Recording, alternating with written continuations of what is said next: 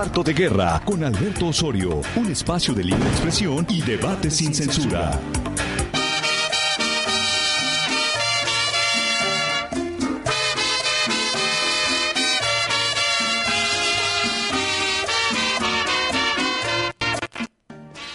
¿Qué tal? ¿Cómo le va? Muy buenos días.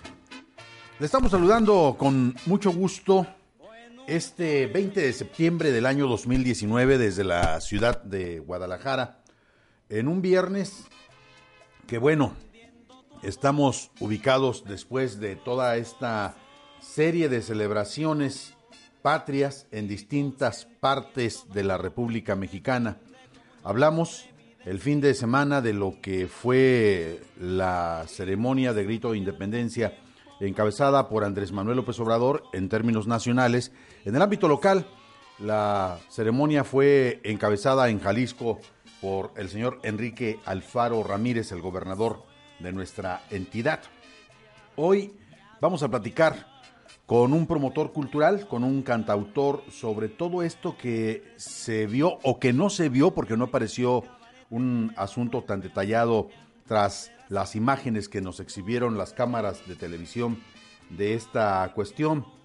También vamos a platicar un poco sobre el paso de este meteoro denominado o conocido como Lorena, que dejó distintas afectaciones en el área de la costa de Jalisco, en lo que corresponde al Pacífico jalisciense, por denominarlo de alguna manera. Y bueno, también le vamos a platicar sobre lo que ha ocurrido en las últimas semanas en el estado de Jalisco en materia de homicidios, de asesinatos. Fíjese que en este asunto vale la pena destacar algo de lo acontecido justamente el pasado miércoles cuando fue asesinada una empleada de Coprisjal en la colonia Chapalita. La información que poco a poco se confirmó es que pues se trataba justamente de una mujer que fue acribillada con arma de fuego en esta colonia de la que le hago referencia en el municipio de Guadalajara. Se trata de una agresión directa, según la información que ofrecieron a los medios de comunicación las autoridades y según la nota que a su vez presenta el periódico El Informador en su apartado digital. Poco antes de las 8.30 de la mañana se reportó una agresión a balazos sobre la calzada Lázaro Cárdenas y San Uriel. Unidades de la policía se dirigieron a este lugar para tratar de indagar de qué se trataba esta cuestión. La mujer agredida, permaneció con vida en el lugar. Sin embargo, pese a las maniobras de los paramédicos, falleció poco después a causa de la gravedad de tres lesiones. Esto lo informó tanto la Fiscalía como el Servicio Médico Forense. De acuerdo con las primeras indagatorias, la mujer, quien era abogada, laboraba cerca de ese lugar. Al dirigirse en su vehículo hacia la oficina, pues se aproximó una camioneta tipo Ben de la que descendió un sujeto que fue hacia ella para dispararle de manera directa en cuatro ocasiones y escapar después. De manera preliminar, se indicó que la víctima laboraba en la Comisión Nacional para la Protección contra Riesgos Sanitarios en su capítulo Jalisco. Y bueno, lo que sí se pudo comprobar después es que esta persona eh, falleció en el intento de ser reanimada, de cuando menos mantenerle sus signos vitales. Sí alcanzó a ver ella la, forma en cómo llegaban los socorristas, sin embargo, no fue el tiempo suficiente para salvarle la vida, dado la gravedad de las heridas provocadas por estos cuatro impactos que recibió su cuerpo. Este asunto se suma a otra cuestión que señala a su vez el grupo Reforma. Reforma dice en la edición de ese mismo día del pasado miércoles que sumaban ya 33 personas ligadas de alguna manera a alguna institución del gobierno del estado o de la federación que han sido agredidas en lo que va de la presente administración.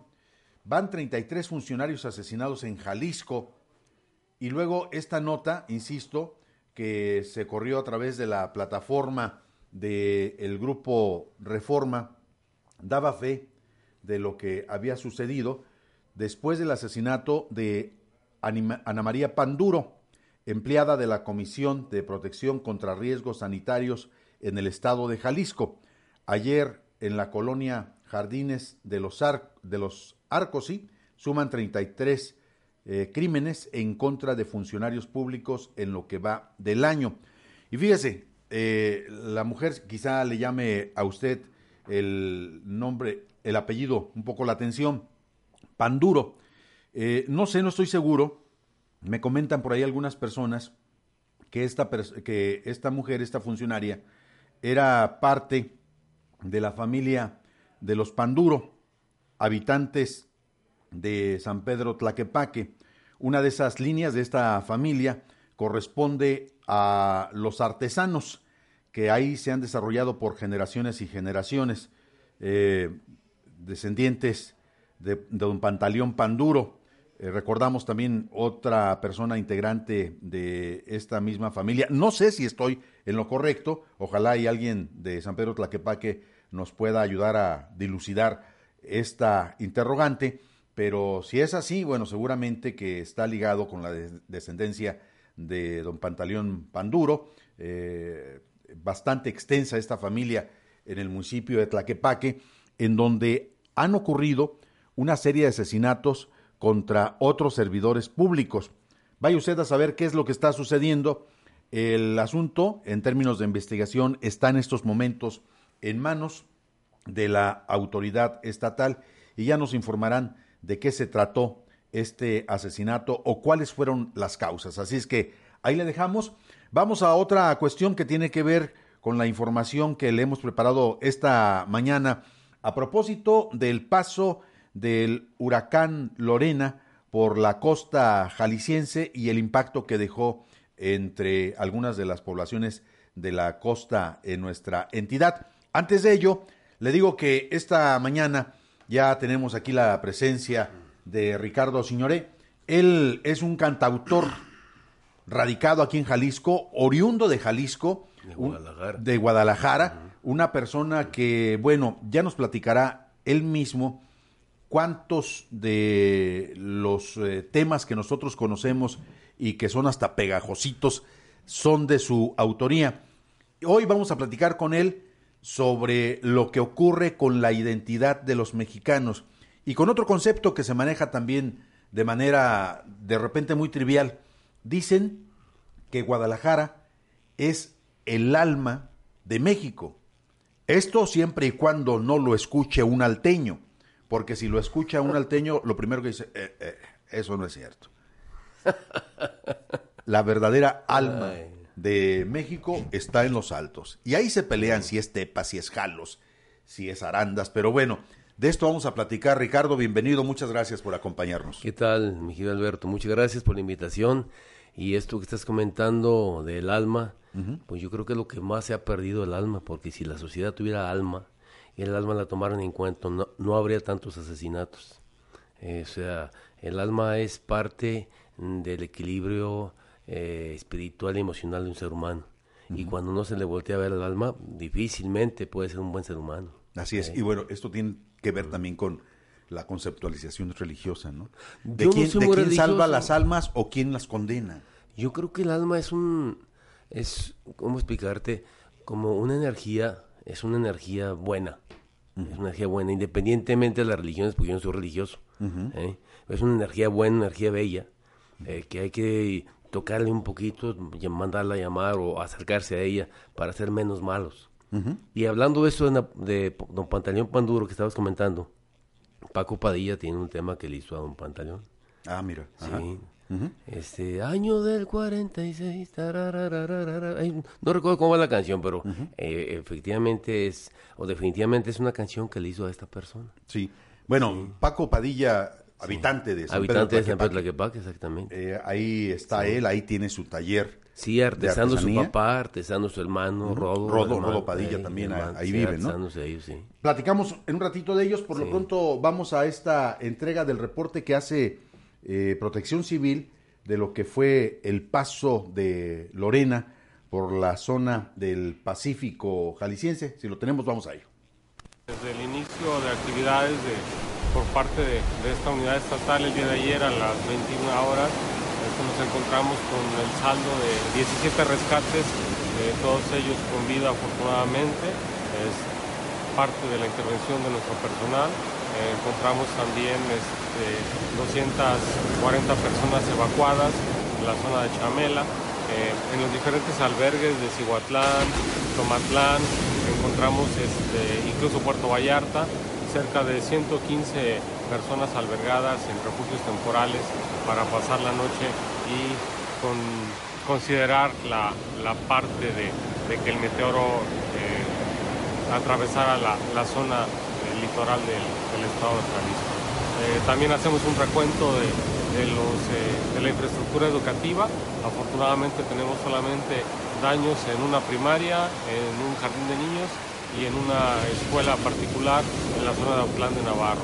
Eh, prácticamente podemos decir que no tenemos saldos eh, negativos a pesar de, la inclemencia de- del meteoro. Eh, nada más estamos en el proceso de limpieza de las vías de comunicación. El suministro eléctrico ha sido restablecido a partir de las 6 de la mañana y en forma paulatina a lo largo del día. Entonces podemos decir que prácticamente en el transcurso de mañana empezaremos con la vuelta a la normalidad. El río Marabasco, el más importante de la, de la zona, y la cuenca tenemos un metro y medio abajo del máximo presentado en el transcurso de la mañana de hoy. Afortunadamente ya tenemos un, este, estimado de que va a bajar. Las actividades de playa las seguimos eh, teniendo fuera de, de- indicaciones. Eh, continuamos con una alerta naranja, pero con la condicionante de que el meteoro ya está en retirada de la zona, pero los remanentes de lluvia que nos deja en la zona es lo que nos mantiene en ese tipo de alerta. Bueno, y tiene usted esta información, hay que decir de dónde proviene este video, es de la plataforma digital del informador. Eh, cambiamos de medio de comunicación, le doy los detalles de lo que está reportando esta mañana el periódico El Universal, una nota firmada por Raúl Torres, a quien le mandamos un fuerte abrazo, Raúl, donde quiera que te encuentres. Dice el último reporte de la Unidad de Protección Civil y Bomberos de Jalisco, emitido a las 7:15 horas de hoy. Eh, se informa que Lorena se encontraba en tierra en el municipio de Tomatlán en el rumbo hacia aguas del Pacífico. A su paso por las costas de Jalisco, el huracán Lorena, de categoría 1 en la escala Saffir-Simpson, solo ha causado lluvias intensas y caída de árboles, aunque 92 personas permanecen en albergues de los municipios de Cihuatlán, Tomatlán y La Huerta. No se reportan personas lesionadas ni daños en casas. Y sí, efectivamente, las imágenes que se mostraban hace unos instantes por la plataforma del informador eh, da fe de la crecida de las aguas, de cómo hay inundaciones, pero nada que lamentar desde el punto de vista de pérdidas humanas.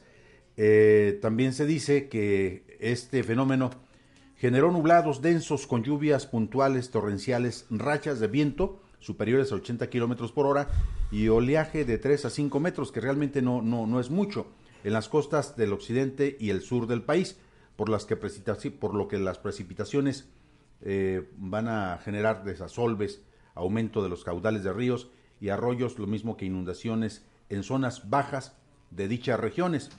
Y fíjese lo interesante de la presentación de un fenómeno de estos que acarrea muchos riesgos, por supuesto, pero se habla por parte de las autoridades de que se desbordó el río Marabasco, la frontera natural entre Jalisco y Colima. Y traigo a relación esto porque durante muchísimo tiempo se ha discutido cuál es el límite entre Jalisco y, y Colima. Hay un conflicto que abarca más de 406 kilómetros cuadrados y que una parte de Cihuatlán, que corresponde a Cihuatlán, la, la reclama el municipio de Manzanillo, Colima. Esto vía la intervención de un grupo empresarial conocido en Jalisco como Los Tecos, que tenía equipo de fútbol, que tenía universidad, que ha sido uno de los más grandes eh, expansionistas en materia de desarrollo urbano o de adquisición de tierras. Yo no sé cómo lo hicieron, pero los tecos tienen ahí en la costa sur o en la costa alegre una partecita que es como una especie de paraíso que le llaman, eh, déjeme recuerdo, tiene el nombre de, Navidad, es la Navidad.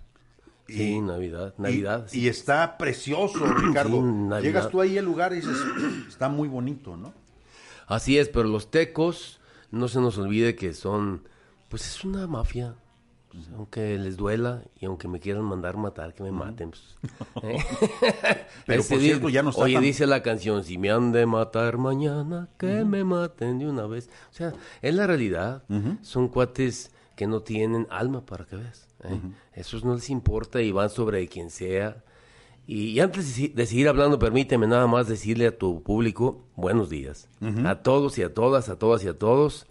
Este, buenos días y muchas gracias por escucharnos, escucharme.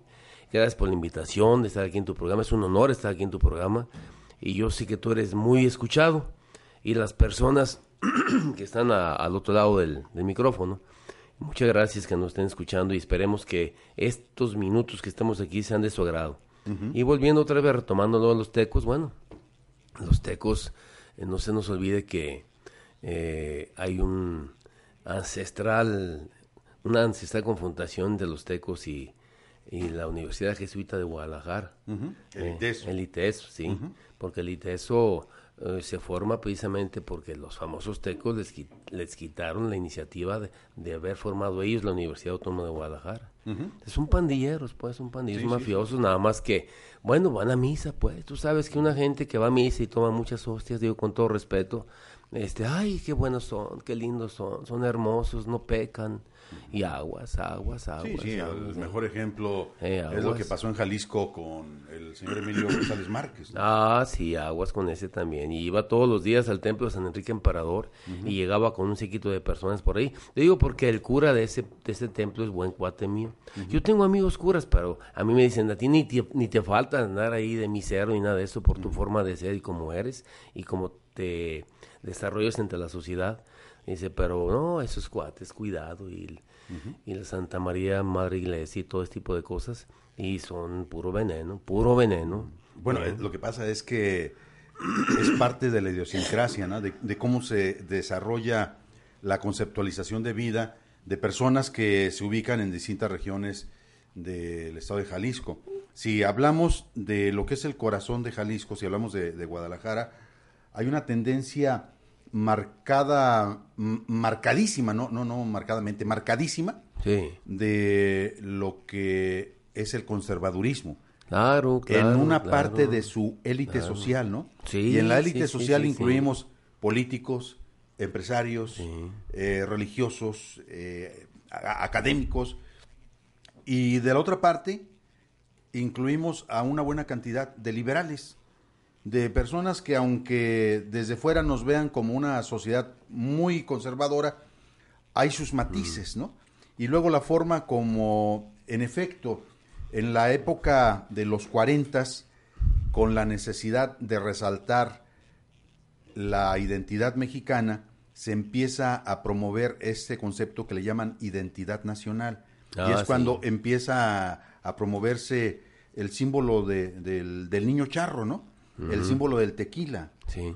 Y ahí Jalisco lleva mano, Guadalajara lleva mano. Mm. Este, bueno, Guadalajara es una ciudad eh, y el estado de Jalisco, pues así es muy religiosa y, de todas las religiones, ¿eh? de todas, pero donde quiera se cuecen habas, dijeran por ahí, ¿no? Donde quiera se cuecen habas, pero este, yo creo que lo único que hace falta, fíjate bien, para estar bien en esta vida es tener dos cosas. ¿eh? La primera, es vivir con verdad y la segunda es tener autoridad moral, eh, que creo que es la más importante de todas. Tienes autoridad moral, puedes caminar con tu frente muy en alto, donde quiera y a cualquier hora del día, aunque no te hagas ni para el camión, pero con autoridad moral, que no tenga nadie con la que te pise. Eso es fantástico. ¿eh? Y, vemos cómo les empiezas a escarbar a muchos señores, unos don señor y doña, doña señora y don fulano y don... Y les, y les salpica pus. les salpica pus, ¿eh? cuidado. ¿eh? Hay quien tiene el término, digo, voy a hacer un poquito el tema, pero hablan que de la revolución cristera. Yo digo, la revolución cristera no, fue una revuelta cristera, pues no revolución. Las revoluciones son otra cosa. En las revoluciones hay eh, todo, toda eh, una, un idealismo puro, eh, una, una, conceptualización de lo que es un, un, cambio de régimen eh, que convenga a la sociedad en su conjunto. y entonces viene una revolución. la primera revolución que, nos, de que yo tengo historia pues fue la revolución francesa, ¿no? La de Robespierre. y de ahí vienen todas las demás. No, y tú lo presumes por Ah, sí, sí, sí. Soy, sí, soy franco-mexicano, efectivamente, pero soy nacido en Guadalajara, soy jalisciense, amo mi país, pero no no a los jeans para afuera, ¿eh? No, no, no, no, lo, lo digo porque a mí que me revisen. Yo les he dicho a mí, agárrenme de las patas y sacúdanme a ver qué me encuentran. A ver qué me encuentran por ahí, a ver y yo, yo vivo en la vida muy a gusto y, y tengo contrato por 300 años, ¿eh? O sea, apenas me van a empezar a salir espinillitas, quiero que sepas. ¿Eh? bueno, el asunto es que, sin lugar a dudas, se debe ser un verdadero orgullo ser parte de una comunidad surgida en el orbe como promotora de las grandes libertades que hoy se conocen, ¿no? Sí, sí. Si hablamos de los derechos humanos del hombre, forzosamente tendremos que pasar por el análisis de lo que dejó la Revolución Francesa para, toda la humanidad, sí, así es. Tendríamos que analizar qué significa la Estatua de la Libertad desde la perspectiva de los franceses cuando la, la regalan. La regalan a, los, Estados Unidos, exactamente, porque la, la, original está en Francia, es chiquita, y la que está en Nueva York es una réplica de la original. Pero más grandota, más grandota, estilo gringo, ¿no? Así es. Bueno, los gringos, tú sabes que los gringos, mucha money, pero cabeza hueca, y nada de sentimientos. En Estados Unidos, digo, para los que no sepan, ¿verdad?, pero al gobierno norteamericano, y que llegue, que llegue lejos lo que estoy diciendo, le importa el 6% de su población, y ese 6% de su población, mm, ellos lo cuidan mucho para que esta gente, es decir, ¿en qué lo cuidan? Que no lleguen a drogarse, que lleguen a ser gente de bien, que lleguen, que no pierdan su vertical emocional ni, e intelectual, para que cuiden los intereses nacionales. ¿eh? Si el otro 94% se droga, se alcoholiza, se deprime, se, todo lo que vemos en Estados Unidos, esas famosas libertades y que aquí están corregidas y aumentadas porque aquí estamos este, guapos ya en ese sentido, ¿eh? este, no importa, no importa, pues es business, es business, ¿verdad? Todo es business. Sí, pero ese 6% es el que está pensado para dirigir el Para dirigir, exactamente. Ese 6%. Lo que les importa a ellos nada más. Estos me los cuidan. Aquí no entra nada. Nada de venenitos, ¿verdad? Alguien me decía, oiga, es que las drogas son bien malas. Yo les digo, no, hombre. Ninguna droga hace daño. Ni la marihuana, ni la cocaína, ni el cristal, ni las tachas, ni el alcohol, ni nada hace daño. ¿Cómo que no? Hace daño que usted vaya y se lo trague. Pues sí. bueno, estamos platicando el día de hoy sobre el significado del grito de independencia y la importancia de la identidad en las regiones. En esta parte del continente americano nos identificamos como mexicanos. ¿Y qué identifica a un mexicano en el extranjero? Híjole, son un montón de cosas, pero a mí me ha tocado verlo en Estados Unidos. Póngales esta canción que estabas tarareando hace un ratito, la de México lindo y querido. Ah, sí, sí, sí. Y es un segundo himno nacional. Sí, hablando de eso, déjame decirte, el, himno nacional que conocemos eh, el que todos cantamos y que a mí me, me enorgullece cantarlo y lo canto, y, y que tiene dos estrofas y nomás cantamos cuatro. Bueno, ese himno nacional. Tiene 12 y nada más cuatro. Cantamos, sí, así es. Pero el segundo himno nacional es la Marcha Zacatecas. Es la y es muy bella. Y el tercer himno nacional, considerado así como himno nacional, es el tema de Macedonio Alcalá, el Dios nunca muere de Oaxaca. En Oaxaca es obligadísimo, obligadísimo que todo el mundo lo sepa y que es precioso. Em.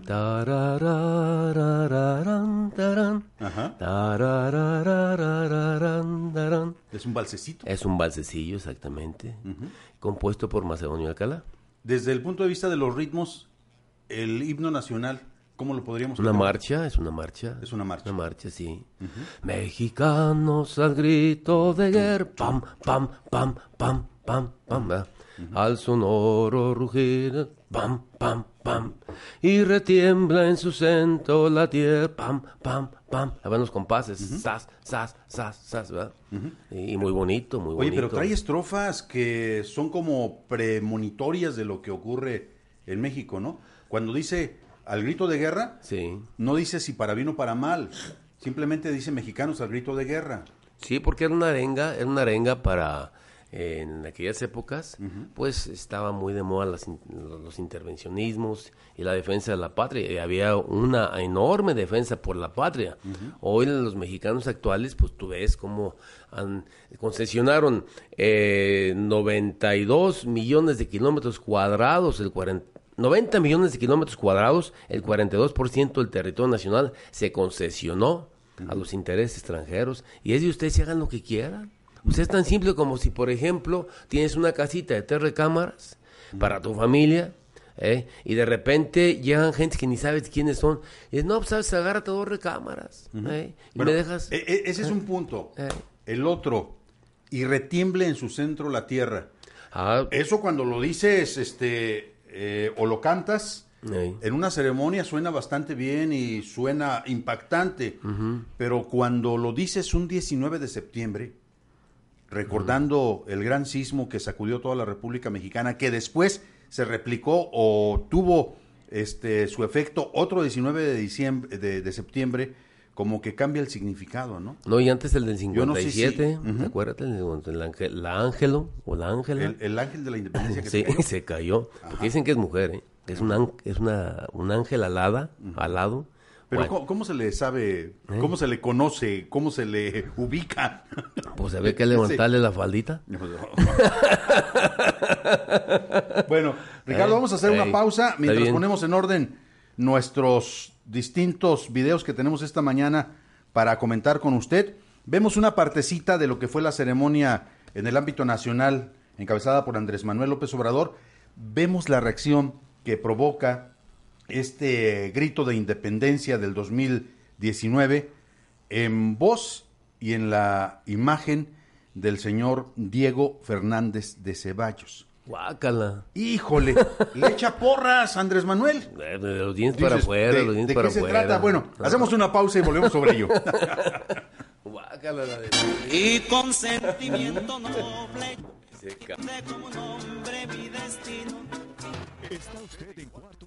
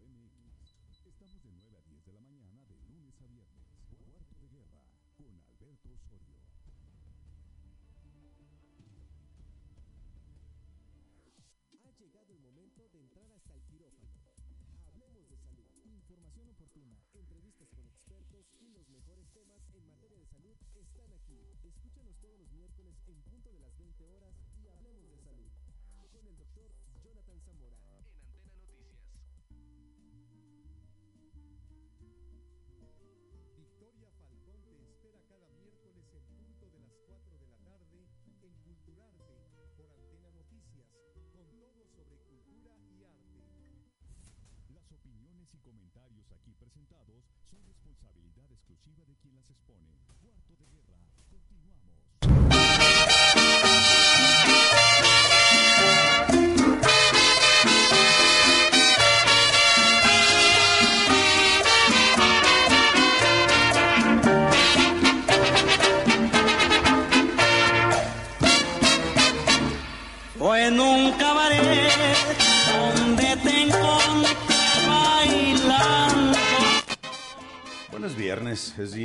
En que nuestra producción nos ofrece algo de música de contenido arrabal, si es que se le puede considerar de alguna manera, a esta interpretación que hace la Sonora Santanera, un emblema también para los mexicanos, cómo dejar de pensar en la gran fiesta sin la presencia de música de la Sonora Santanera o de las otras sonoras que fueron eh, tremendamente famosas en la década de los 50, los 60, todavía eh, en los 80 se tocaba muchísimo en las grandes fiestas la música de la Sonora Santanera. ¿Qué referencia?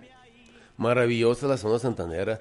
Bueno, acuérdate, hablando de la Sonora, estaba la Sonora Matancera. La Sonora Matancera. La Sonora Oye, que en su momento me da la impresión de que fue ella. más, más fuerte, más pesada desde el punto de vista de la interpretación musical que la propia Sonora Santanera, ¿no? Habría que recordar a quién traían como, como cantantes y estaban pesadísimos. Claro, tuvo una gran época. Lo- el éxito de la Sonora Santanera de Carlos Colorado eh, fue y sigue siendo, porque la Sonora Santanera, aunque, aunque ya es totalmente mm, una, creo que solamente un elemento de los originales queda, eh, pero sigue siendo un sonido maravilloso para los que tuvimos la oportunidad de vivir esa época y bailarlos, y de bailar ese te- esos temas, esos ritmos, porque precisamente ellos consiguieron consolidar un ritmo y un sonido de, de ellos muy especial.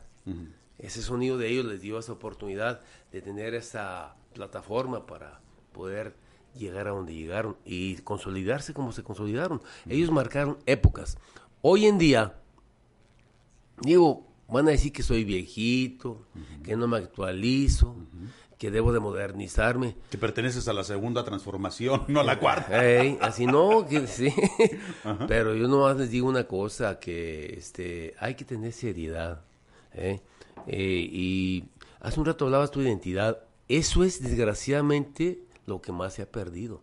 Es una sociedad transculturizada, bombardeada por muchas culturas y no de, de, de buena reputación.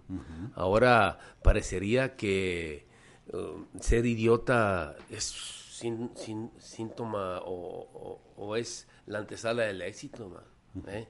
Si eres un sujeto que llegas ahí a gritonear, a mentar la madre en un micrófono, a, a hacer todos los desmanes que se hacen en un escenario, ya eres maravilloso y estás de moda. Y, Entonces, y luego ves tú a los, a los que los presentan, que cuando entran a las empresas esas televisoras comerciales, y te lo digo, aunque les caiga gordo, les dicen, a ver, usted, su currículum, no, pues yo soy licenciado en Ciencias de la Comunicación. Ah, mire qué bonito, oye, ¿verdad? Licenciado o licenciada en Ciencias de la Comunicación. Debes de ser un científico, pues, estudiaste ciencias uh -huh. y luego resulta que juegas a las sillitas, ¿verdad? Uh -huh. Juegas a las sillitas y luego juegas a, a ver quién está más encuerado. Uh -huh. Y luego juegas a puras babosadas, ¿no? Le das pie al toqueteo, ¿no? Al toqueteo y las muchachitas que dicen, ay, no, a mí, no, a mí, no, y llegan con las faldas, pues así muy ralitas abajito los calzoncitos y ese tipo de cosas, ¿no? Entonces, bueno, si no hay seriedad, y luego para cantar, para cantar, el canto es una cosa muy seria. La música y el canto, para que mejor me entiendan, mi querido Alberto, y todo el mundo lo entiendan, ¿eh? la música y el canto son matemáticos, deben de ser perfectos. Ah, ahí voy. Perfectos. Permítame interrumpirte ¿Eh? ahí. Sí. O sea, cuando tú hablas de la Sonora Santanera, hablas de el rescate de una identidad mexicana, Claro. pero también se habla de la forma como una interpretación de orden musical Sí. pone a vibrar a los cuerpos humanos en México. Sí. Y ahí hay un concepto de identidad. Yo te hablaba eh, en la referencia que hacías de, de la otra sonora de la Matancera. Muy buena, de cubana, ella muy buena. muchos artistas, muchos cantantes Sí. que venían de Cuba o de otras partes de Centroamérica, pero que realmente en términos profesionales se hicieron en México. Eh, recuerdo a Daniel Santos, tú dime si estoy equivocado. Excelente, Daniel Santo, Benny Moré.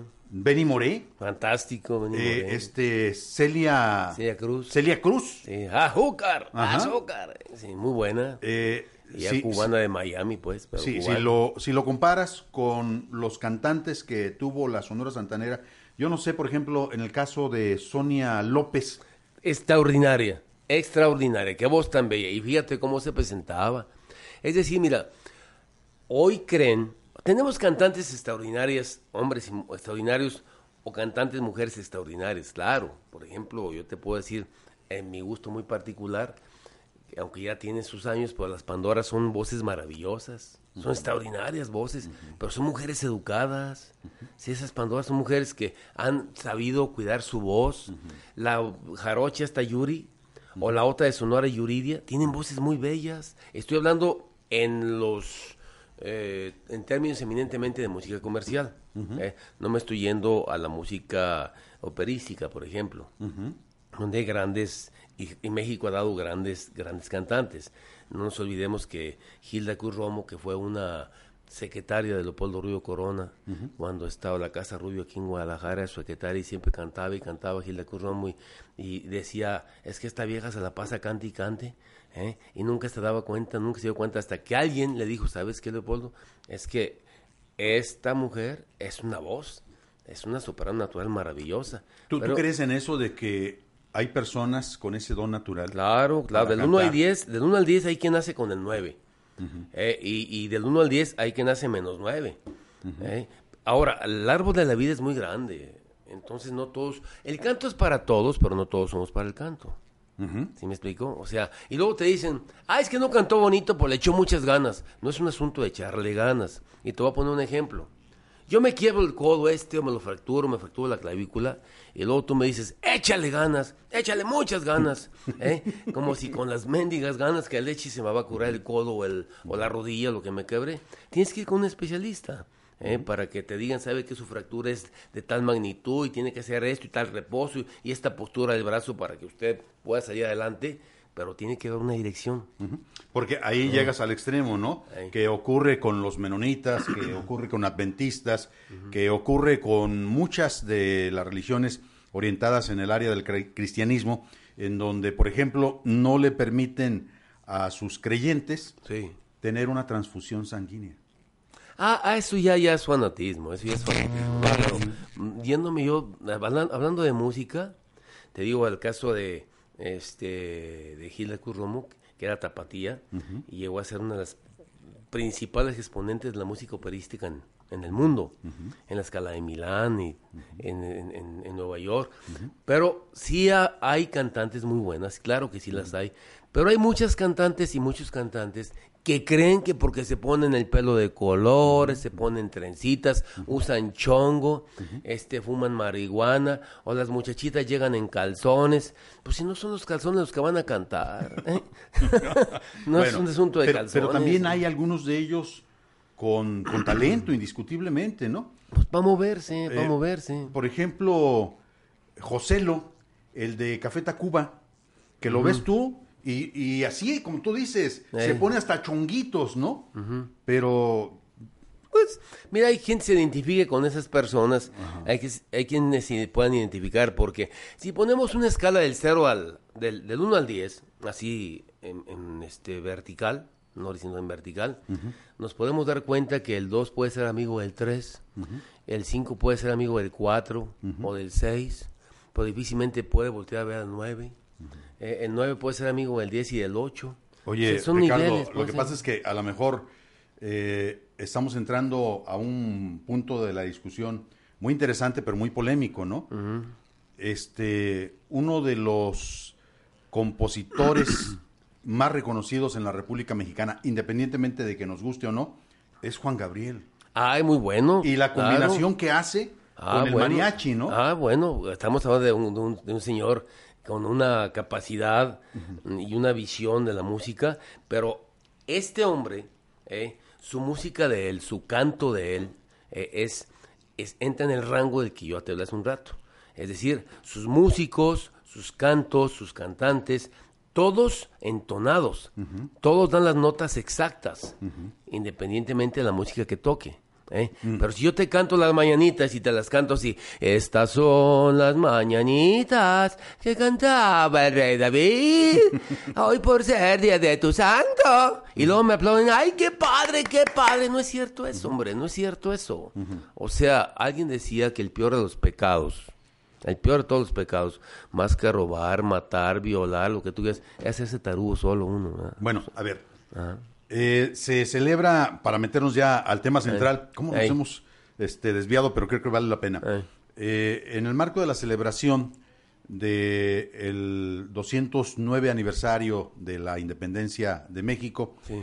aquí en Jalisco, además de la ceremonia oficial, hubo interpretaciones muy interesantes de algunos cantantes. Un cantante de ópera que utilizó el escenario del Teatro de Gollado, majestuoso que se vio ese, ese asunto, Fernando la Mora. ¿no? Fernando de la Mora, muy bueno, es para interpretar una canción de Juan Gabriel. Ah, claro, es que bueno, es digna de interpretarse, claro. Y, la- y las orquestas filarmónicas o sinfónicas, porque hay, quien las de- hay quienes las denominan de una forma y quienes las denominan de otra forma, este, eh, tienen gusto por, por tocar este tipo de música popular, claro que tienen gusto, mucho gusto. Y, y si Fernando Lamora tocó algún tema de Juan Gabriel, Juan Gabriel, tenemos grandes compositores. Mira, yo te puedo decir, Juan Gabriel es un excelente compositor. ¿eh? Vivo o muerto, porque Vivo quién sabe si está vivo o si está muerto. Bueno, eso yo creo que ya es leyenda, ¿no? José Alfredo Jiménez, extraordinario compositor. Yo, yo me quedo con José Eh, Alfredo, ¿eh? Y, eh. y no es una cuestión de, este, de xenofobia o cosas así por el estilo. Parto de la idea de que algo de razón ha de tener el señor, el tío Cornelio, Cornelio García. Cornelio, el viejo borrachón, El el, viejo guarachudo, borrachón. borrachón, sombrerudo y pero un gran amigo, es, ¿no? pero qué listo es, Sí, igual, sí, muy sí. gran amigo, sí. Yo, me acuerdo que, que él decía, a ver, a ver, a ver. Ey, Los mariachis tienen que ser formales y tienen que saber hacer las interpretaciones. Lo primero que se le tiene que calificar a un mariachi es su capacidad y su calidad interpretativa.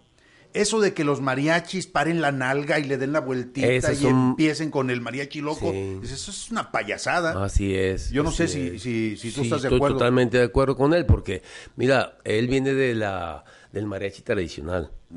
Y el mariachi tradicional es un Es- es mariachi un dinosaurio, serio. entonces, Sí, Cornelio. sí, sí. Cornelio es un tipo muy preparado. Yo, yo ahora le tengo mucho aprecio. Este, me gustan sus programas. Hay quien, quienes lo critican, pero yo, ho- honestamente, es una persona que, que sabe mucho y sobre todo de cultura popular, ¿eh? que finalmente es la cultura con la que vivimos todos los días, ¿no? Así es. Eh, todos y, los y días. sabe cómo llegarle a la Sí, cómo no. A ver, dígame su nombre y su destino, por favor. Eh, ajá. Y la gente, mi destino, mi destino. Una vez le dijo una persona, pues morirme, don Cornelio. ¿Cómo pues? ¿Cómo que morir? Yo una vez tuve un problema de comunicación con un señor mayor indígena nahua en la Sierra de Manantlán, precisamente porque no sabía yo este, interpretar lo que él me estaba diciendo. Llego y le pregunto, eh, trabajando en Televisa, eh, su nombre, ¿no? Le digo, ¿me puede regalar su nombre, por favor? Y me dice él, que ¿cuál es mi gracia? Dije, "Ah, caray". No, su nombre, por favor. Por eso, que ¿cuál es mi gracia, no? Ah, Y ya llega una señora que este, conoce a los más grandes de ahí dice, sí, que le des tu nombre. oh. Y ya me dio su nombre, ¿no? Pero no, nunca entendí que, que, qué me quería decir con eso de que cuál era su, su gracia, ¿no? Gracias, sí. Pero ese es un punto.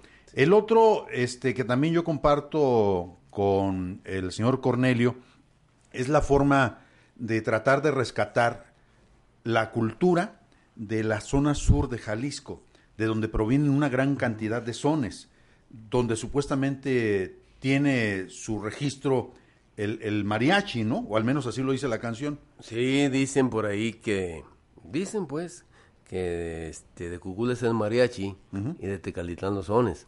Y te voy a platicar una anécdota, ¿eh? Una vez pasando yo por Cocula, era un domingo por la tarde, me meto al pueblo, eran como las 6 de la tarde, a, pues, a, a turistear. ¿eh? En el kiosco del pueblo estaba tocando un mariachi juvenil. Yo dije, bueno, que es la tierra del mariachi, de Cucula es el mariachi. ¿eh? No, no, no, no, no, no, no. Pero desafinados no daban una, man. Parecía banda grupera. Digo, con todo respeto para las bandas gruperas, pero qué desafinados son. Metales y todo son una verdadera porquería. ¿eh? Este, pues la gente no sabe, pues les aplaude, ¿no? Pero bueno, y, y le dije a, la directora del mariachi, oiga, ¿qué está pasando aquí? ¿Te cuidas de mariachi? Sí, señor, y luego, ¿y esos tonos? ¿Y qué pasa ahí? ¿Eh? Ay, qué pena, no le dé pena, pues si no todos somos iguales, yo sí tengo oído, yo soy maestro de canto, eh, así que yo tengo que decirle a usted lo que está pasando. Sí, y, y luego la, la bronca, ¿no? O sea, si te vas al sur, pues ahí está el origen del Vargas de Tecalitlán. Sí, así es. Si te vas al sur... Excelente mariachi, ¿eh? Excelente. Y luego cómo se, ha de- mariachi. cómo se ha derivado, ¿no? Sí, claro, que- hay que otros no es- mariachis. Él tiene, ese mariachi Vargas de Tecalitlán tiene prestigio internacional. Claro que sí es, así es. Pero hay aquí en Tlaquepaque buenísimos, del mismo nivel, nada más no tienen eh, la promoción ni han tenido las oportunidades que han tenido estos, ¿no? Pero hay mariachis muy buenos y la música de mariachi que jamás muera, ¿no? Que jamás muera. Bueno, déjame tomar algunos datos Sí. a propósito de la discusión de la identidad. Me llega este material gracias a este grupo que se conformó, que dice grupo de amigos, me incluyeron, no sé por qué, les agradezco que me hayan incluido de todas formas. Dice, me llegó esto y se los comparto, así nos vemos, así nos ven, ja, ja, ja. Dice, el orgullo de ser de los Altos de Jalisco. En México, con la gente de los Altos de Jalisco sucede un fenómeno muy curioso y muy similar a lo que pasa con muchos habitantes de Texas en Estados Unidos. La identidad y sentido de pertenencia de los tejanos con su tierra hace que se sientan más tejanos que americanos. Tienen hasta, sus pro- hasta su propia bandera, se sienten orgullosos de sus raíces y dicen ser mejores que cualquier otro norteamericano para hacer lo que sea. Los Altos de Jalisco, tierra próspera de enorme fervor religioso y de mujeres hermosas, es una región muy rica en cultura y tradiciones, donde su gente, dicen, se sienten hechos a mano y ahí también eh, se da este fenómeno curioso. Los salteños son muy regionalistas. Los salteños se sienten orgullosos de su tierra, de su gente, de sus raíces, de sus tradiciones. El sentido de pertenencia de los salteños es muy fuerte con su estado, con Jalisco y con su religión. Tanto así que más que presumir que son mexicanos, presumen que son jaliscienses y alteños. Así es. En ese sentido de pertenencia que tienen hace que sean muy leales con las marcas y productos de la región. Nunca les vas a ganar. Para ellos, todo lo que es de su región es lo mejor. Por ejemplo, si comen tacos, tienen que ser tacos de arandas. Si consumen tequila, dice este mismo material, tiene que ser tequila de los altos. Y luego se inventan una serie de condicionantes casi imposibles de poder creer, pero ahí las, las manejan con frases como esta. Los salteños no nos creemos los más chingones. Somos los más chingones. Luego, en tequila inventaron el tequila. Aquí, en los altos, dicen ellos, lo perfeccionamos. Luego dice, las mujeres más bellas de México son las de Jalisco. Y las mujeres más bellas de Jalisco están en los altos. Luego, aquí las princesas no son de cuento, son de carne y hueso, que esto está hermosísimo. ¿eh? Luego dice, para fiestas patrias, las de arandas. Para corridas de toros, los de jalos. Miguel, la- San Miguel Alto. Para caballos, los de San Miguel. Charros, los de la capilla de Guadalupe. El zarape de Saltillo lo inventaron en Teocaltiche, que también pertenece a los altos. Hay un riesgo. Mira, aquí hay varias esto, ¿no? cosas, aquí hay varias pero, cosas. Pero tienen razón, o sea, eh, en muchas, ¿no? ¿Por dónde empezamos? Bueno, voy a empezar cuando hablan de que el tequila lo inventaron en tequila. No, la zona tequilera más importante del estado es Amatitán. Tequila lleva el nombre, pero Matitán es la cuna del tequila. Es, es el verdadero. El tequila viene de Matitán y nadie le hace honores a Matitán indebidamente, muy indebidamente. Cuando hablas ahorita a los tejanos que se sienten muy orgullosos de su tierra, pues debiesen de sentirse muy mexicanos, porque no nos olvidemos que Texas era parte del, del estado de Coahuila, Texas, que era Coahuila y Texas, uno de los tres estados grandes de la República Mexicana.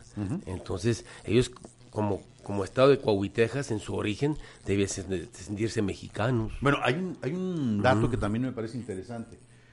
Eh, existe la versión de que fueron pobladores de los Altos los que fundaron primero Monterrey y después se fueron a Texas por el rumbo de Brosville. Te voy a decir, te voy a matar el gallo, mi querido Alberto, mira. Bien. ¿Eh? Mira, este, hay quien dice que la zona de los Altos fue poblada o fue, sí, poblada por franceses. ¿eh? Hay una relación muy estrecha entre la manera de ser de los alteños en Jalisco y, y quiero que la gente lo sepa y la gente de Nuevo León, concretamente la gente de Monterrey. Su forma de trabajar, su forma de ser es muy similar. Y tú te preguntarás por qué. Porque ellos fueron de una manera mm, muy seria este, colonizados, podemos decirlo así, por judíos sefaraditas. O sea, la cuna de ese ímpetu de trabajo que tienen los salteños y se- de ese ímpetu de trabajo que tienen los norteños, concretamente la gente de Monterrey, la gente de Nuevo León, pero sobre todo de Monterrey, es porque su manera de ser en cuanto a ser progresistas como son, y qué bueno que sean así, es porque fueron Progresistas en el sentido económico. económicos, sí, sí, sí, sí. Fueron y trabajadores, son muy trabajadores, eso ni quien lo discuta, ni quien lo discuta. Bueno, esa es una de los altos de Jalisco, tienen a Mexticacán, que es el primer centro paletero de la nación. Es decir, hay un libro, y, y hoy te acabo de, de hablar de los judíos sefaraditas, pero hay un libro que edita el Colegio de Michoacán que se llama Los Rancheros de México. Y mucho ojo, los Rancheros de México, que es mm, la máxima autoridad, eh, más bien el Colegio de Michoacán, que es la máxima autoridad en el estado de Michoacán para hablar de historia, le da crédito a la gente de Mesticacán po- como los primeros paleteros en el país. Ellos fueron primero y habla algo así como de 20 años atrás que los paleteros de Tocumbo y de los Reyes. Eh, entonces, bueno, la gente de los estados de Jalisco sí efectivamente es muy religiosa, muy trabajadora, son honorables, es cierto, muy similares a la gente de Monterrey. Muy tacaños. Sí, también son, son buenos para administrar Es el recurso. a mí me explicaba el otro día una investigadora que me metió una bronca por estar opinando, opinando en cosas que uno no conoce a profundidad. Dice, a ver, usted está diciendo de manera muy laxa que la gente de los altos es muy tacaña. Se pelean ahí este el, el emblema tanto la gente de, de Tepa como los de Aranda y los de Capilla, ahí se, se ponen para ver quién es el más tacaño. Sí. Dice, pero lo que usted no sabe es que la gente de los altos aprendió en la revuelta cristera que había que ser muy administrado para poder traer algo en la panza y no morirse de hambre en ese conflicto. Había que conseguir hasta las gordas duras y saber qué tanta agua llevábamos en, en el bulito para no quedarse a la mitad del camino y morirse. Dice, y sí, efectivamente, hubo una oleada de alteños que salieron hacia la zona del norte huyendo de lo que era eh, lo que ellos denominan la guerra cristera. Curiosamente, coincide todo este asunto con el surgimiento de una iglesia que aquí se le conoce como la luz del mundo, pero la iglesia esa viene de Monterrey hacia Guadalajara, encabezada por su, por su fundador. No, yo te voy a decir de dónde viene la luz del mundo. ¿eh? O sea, este, esas son leyendas, pues. Y eso que dicen del bulito y que de la re- revuelta cristera. No, eso viene de mucho más atrás, de mucho, mucho más atrás. Con todo respeto para la historiadora, pero esa forma de ser del alteño es parte de la forma que aprendieron a ser por cómo son los judíos sefaraditas. ¿eh? Es decir, gente que sabe minimizar sus recursos, es gente que no es eh, eh, así, que tira los centavos por tirarlos, no, lo saben amenizar, lo saben multiplicar. Es gente buena, es gente buena. Y tal vez no sean muy espléndidos en los centavos, pero son muy espléndidos en el afecto, porque son gente sincera. Ok, ¿Eh? bueno, Sí. le paramos ahí. Ahí. Vamos a ver una partecita de lo que fue la ceremonia del grito de independencia encabezada por Andrés Manuel López Obrador y volvemos para la reflexión y para escuchar lo que dice el señor Diego Fernández de Ceballos de ello.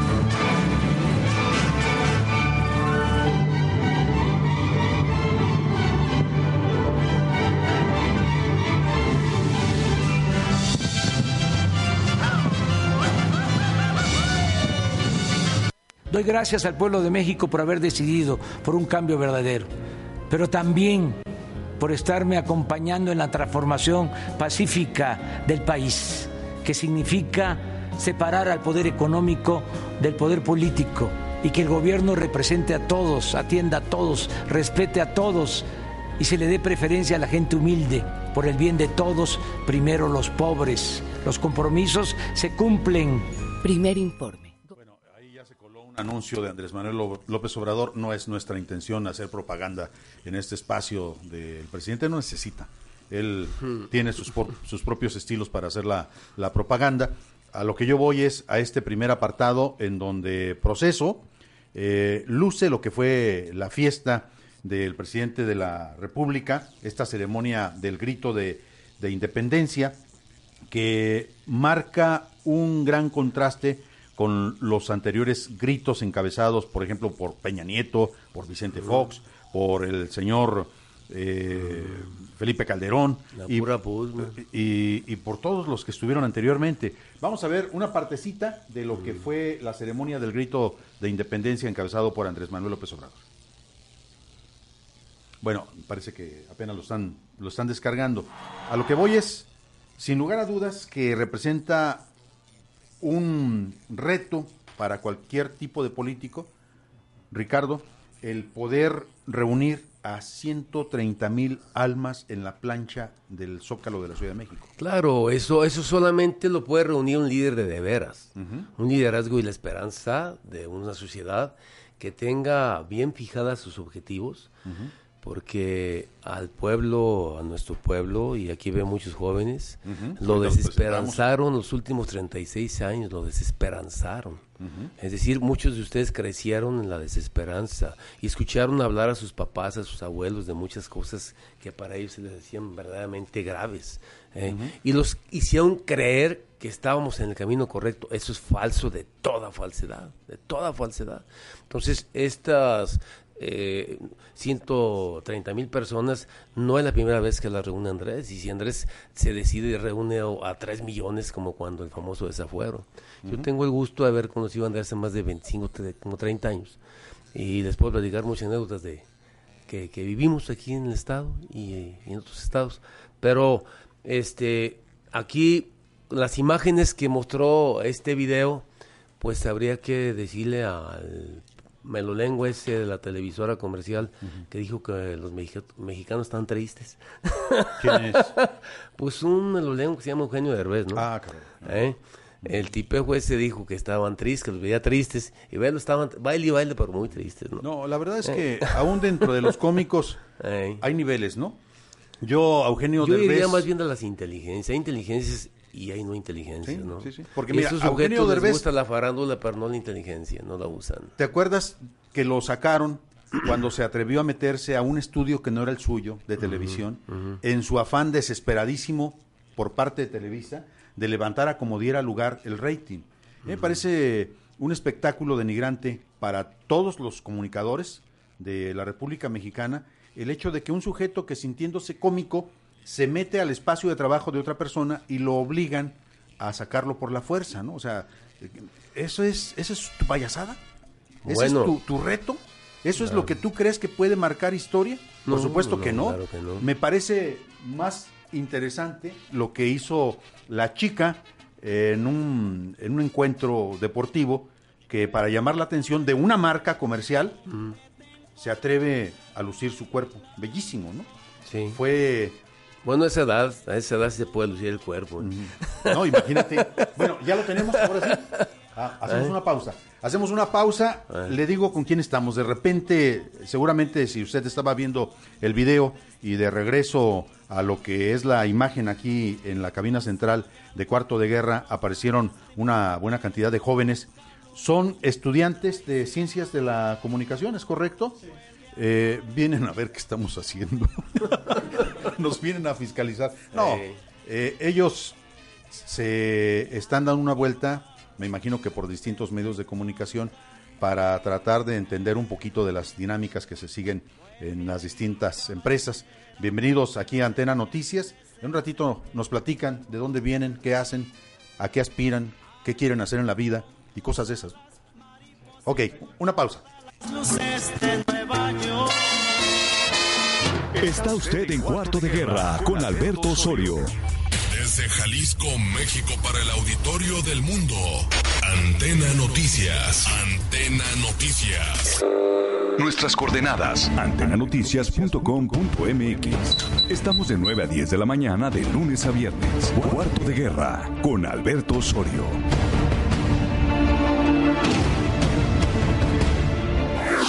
Ha llegado el momento de entrar hasta el quirófano. Hablemos de salud. Información oportuna, entrevistas con expertos y los mejores temas en materia de salud están aquí. Escúchanos todos los miércoles en punto de las 20 horas y hablemos de salud. Con el doctor Jonathan Zamora. En Antena Noticias. Victoria Falcón te espera cada miércoles en punto de las 4 de la tarde en Culturarte por Antena Noticias, con todo sobre cultura y arte. Las opiniones y comentarios aquí presentados son responsabilidad exclusiva de quien las expone. Cuarto de Guerra, continuamos.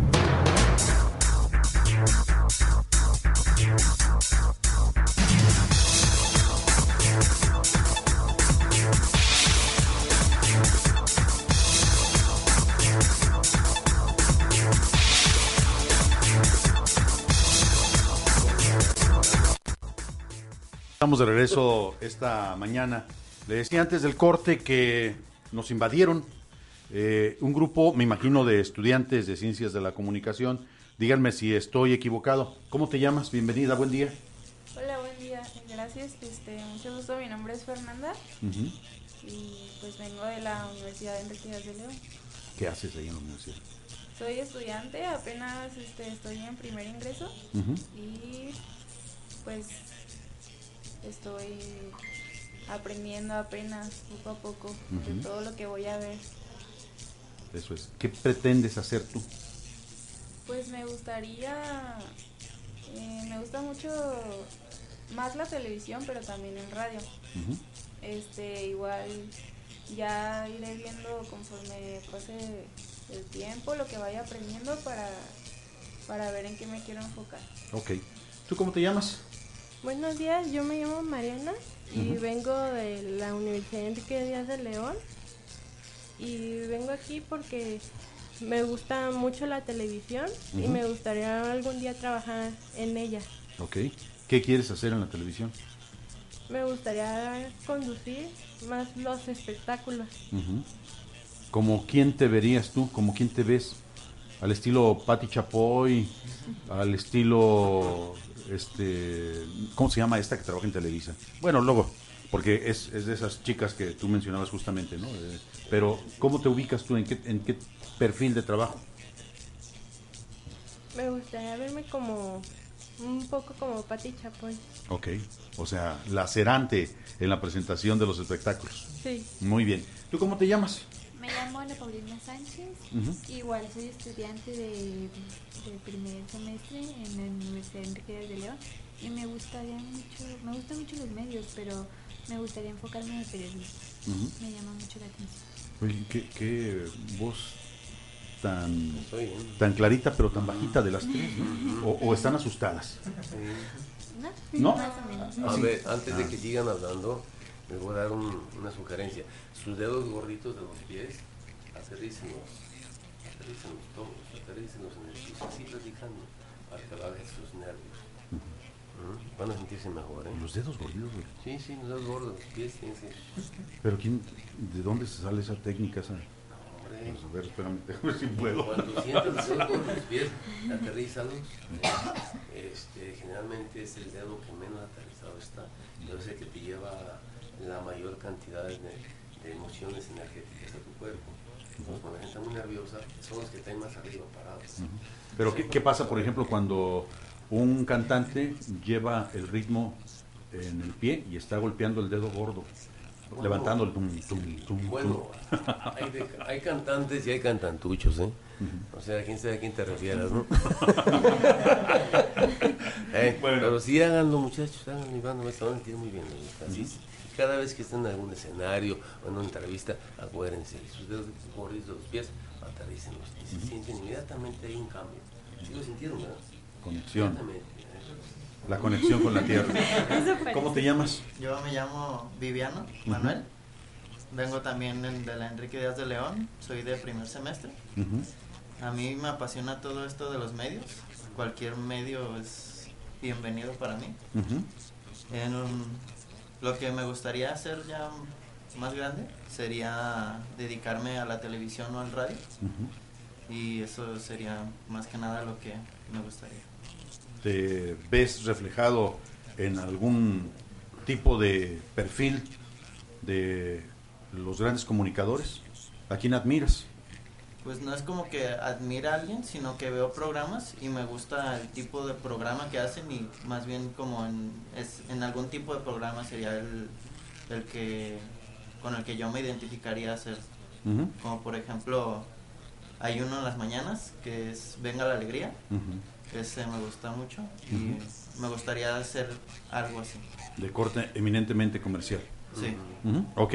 ¿Tú cómo te llamas? Mi nombre es Luis Ernesto Ramos. eh, Ujú. también estoy en primero de las Ciencias de la Comunicación en la Universidad Enrique Díaz de León. Ujú. Eh, ¿Y qué, qué pretendes con...? A mí me gustan también los medios. eh, A mí me gustaría enfocarme un poco más a lo deportivo, Ujú. eh, ya sea como periodista o como cronista deportivo también. Ok, ¿qué es lo que más te gusta del deporte? El fútbol. Ajá. Em, pues todo en general. eh, por ejemplo, bueno, preguntabas sobre alguien a quien veamos como, no sé, un ejemplo, si lo podrías decir así. Eh, a mí me gusta mucho, por ejemplo, cómo narra eh, Martinoli de Azteca. Y es como, como lo que a mí me gusta, pues como ah, también un poco de humor, ¿por qué no? Es más o menos lo que yo veo. Sí, que no les gusta mucho en Televisa lo que hace Martinoli, ¿no? Tampoco le gusta a Alfaro, por cierto, la forma como Martinoli se, se expresa. Y luego Martinoli le tira por ahí un sablazo de, a ver, vamos, este, muy interesante. A mí en lo particular no me gusta, eh, me da la impresión de que es una especie como de de espectáculo sobre el espectáculo, ¿no? Este, que tampoco me agrada lo que hace el, el perro Bermúdez. Mira, la vida se le ha quitado seriedad y se le ha enmarcado en el espectáculo.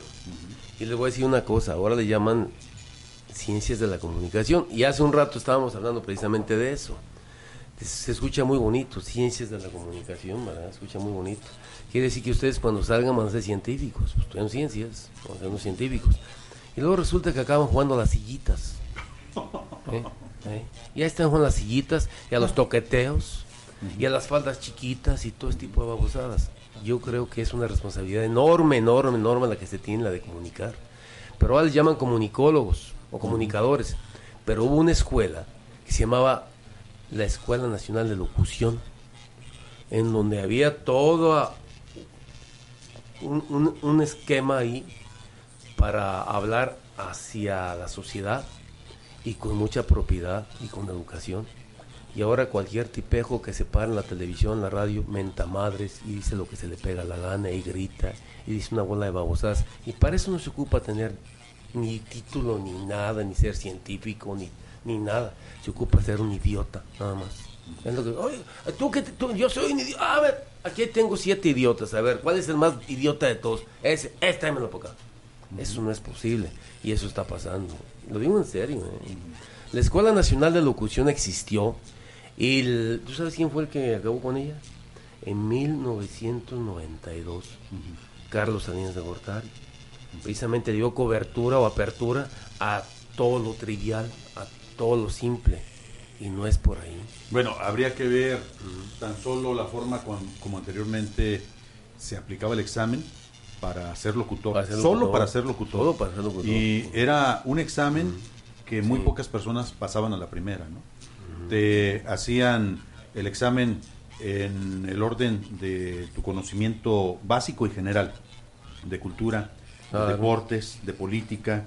Tenías que saber leer perfectamente los nombres eh, más comunes de distintas regiones del mundo, ¿no? Te ponían nombres franceses, te ponían nombres estadounidenses, te ponían... Y, Claro, tienes que tener cultura, tienes que que- tiene que haber un, un mínimo de cultura para poder abrir la boca. Y ¿Eh? yo creo que hubo buenos momentos. La, la W, en la década de los 50, era la madre de todas las radios en toda América Latina. Eh, De hecho, así se presumía, ¿no? La Pero- voz de América Latina. Así es, XEW. XEW. Así es. Pero había, insisto, una escuela. Toda una escuela. Deja de haber esa escuela, deja de existir esa escuela en 1992 y esto viene en retroceso, en retroceso y las nuevas generaciones no se dan cuenta porque no lo vivieron, no lo tienen en su memoria histórica, no existe. ¿eh? Oye, pero no los asustes. No, mejor. No, no, no, no, no. Le digo esto porque es bien importante que tengan eh, conocimiento de la responsabilidad que es hablar a la sociedad y la penetración que puede tener una sola palabra de lo que se diga. Claro. Una sola palabra. Bueno, ¿eh? eh, usted, eh, ¿por qué no se, se presenta también? ¿Sí, Masha? ¿Eh? Disculpen. Eh. Mi nombre es Alejandra González, imparto la asignatura de redacción 1 y 2 en la Universidad Enrique Díaz de León y justamente atendiendo a la, la idea que nos presenta acerca de que sí se necesita cierta cultura, se necesitan conocimientos en esta área de la comunicación, más que ninguna otra, creo yo. Eh, considero que estos alumnos están preparándose para ello. Eh, e- ellos que están aquí en esta cabina están cursando el primer semestre. Prácticamente arrancamos el semestre el 3 de septiembre, entonces cumpleaños. tienen escasos días, ah, felicidades atrasadas, tienen escasos días recibiendo la formación. Sin embargo, considero que nuestra nuestra institución les proveerá a lo largo de la, de la carrera pues todo lo necesario para realmente no cometer esos errores, para no seguir con esta cadena que realmente está llevando nuestra sociedad a un punto en el que no hay no hay crítica, solamente nos dedicamos a consumir, consumir lo que nos dan, así como vulgarmente lo podemos decir peladito y en la boca, ¿no? Entonces, justamente lo que nosotros intentamos es esto, es terminar con esta gran bola de nieve que cada vez es más grande, más grande y está atacando a la sociedad justamente en el conformismo, en esta falta de luchar por lo que realmente vale la pena. Y creo que estos chicos, pues ahorita están en primero, pero si nos dan la oportunidad, Claro. cuando estén en octavo, aquí vamos a estar nuevamente. También No, ese es el, otro y- asunto, y si ¿no? me Aguantar. permites, si me permites tantito, ustedes observen toda la bola de babosadas que dicen las televisoras comerciales. ¿eh? Aquí tenemos una cerquita, a unas cuadras de aquí. Y aquí tenemos unos vecinos arriba que, que son de, las- de la, de la radio comercial. Y dicen, ay, ay, ay, ay, qué barbaridad. Y se sienten importantes porque están en la tele. No, no, no, no, no. La importancia de un individuo está en su vertical, ¿eh? en saberse conducir. La importancia de un ser humano está en tener fundamentalmente sus objetivos bien puestos ¿eh? y no ser una rémora de todos los demás. Por ahí no va. ¿eh? y, y estos de aquí, por ejemplo, están aquí en Alemania. No, no, no, yo este, realmente dicen muchas cosas siempre llenos de albures, llenos de majaderías, llenos y cree la sociedad actual que todo debe ser así y no, no, no, no, por eso, por eso, por esa falta de seriedad y de objetividad, pues todo está por, por ninguna parte. Sí, Por bueno, también es muy importante el hecho de que, en primer lugar, tengan muy buena formación. Sí, como dijo la maestra, claro. Aprendan y lean de manera voraz.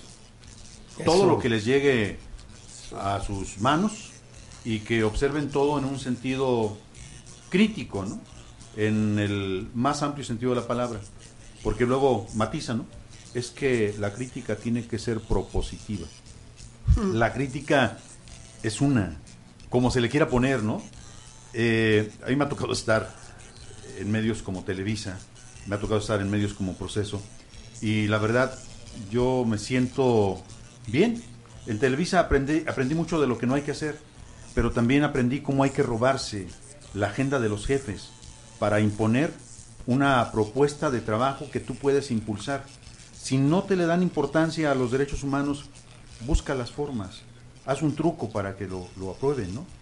Eh, Televisa, decía Julio Scherer, pensando en el gran comunicador que en su momento fue Jacobo Saludowski para una gran cantidad de personas, Televisa y Jacobo Saludowski, decía don Julio Scherer, representan todo lo que yo no acepto como comunicador, lo que nunca haría como comunicador. Y curiosamente, fallecen el mismo año.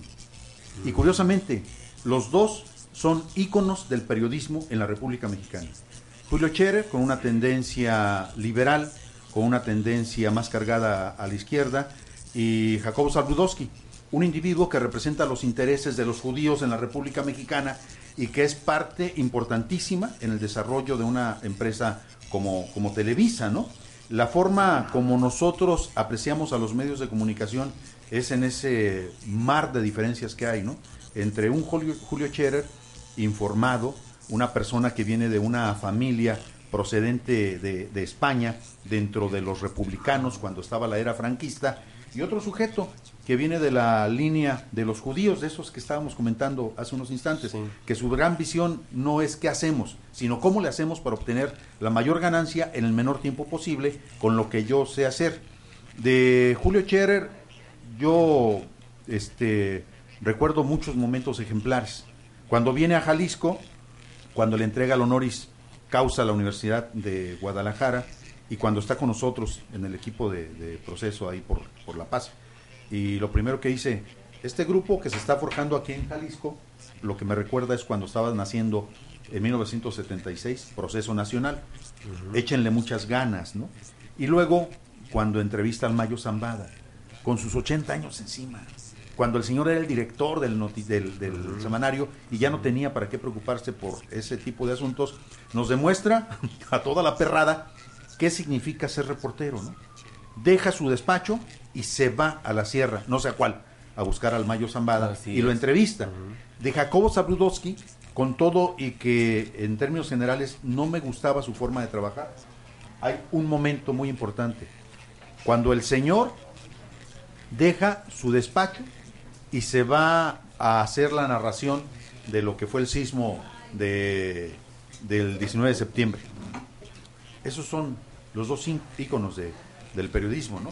Eh, gracias por acompañarnos, muchachos. Eh, parece que faltaron por ahí algunos de presentarse, este, pero hay, hay otros más que vienen también, ¿verdad? Gracias por habernos acompañado este, este ratito. Eh, el, el asunto es ese, ¿no? De, de cómo... Falta otro, sí, ¿viene otro, otro grupito o ya? Sí, viene otro grupito. Bueno, el asunto es ese. ¿Qué, ocurre con las nuevas generaciones de los comunicadores en el país y en particular aquí en Guadalajara? Nosotros estamos recibiendo a otro grupo también de la Universidad Díaz de León, del área de comunicación, no sé si también sean de, de primer semestre, ya nos platicarán ellos, pero antes de presentarlos, hay que tratar de coronar nuestra reflexión sobre lo que es la identidad, identidad mexicana y esta forma de celebrar el grito de independencia en 2019. Hay un pronunciamiento que hace Diego Fernández de, de Ceballos, el jefe Diego, el más panista de todos los panistas. la pura pus. Un señor que hizo mucho negocio cuando estaba Claro, hombre, claro.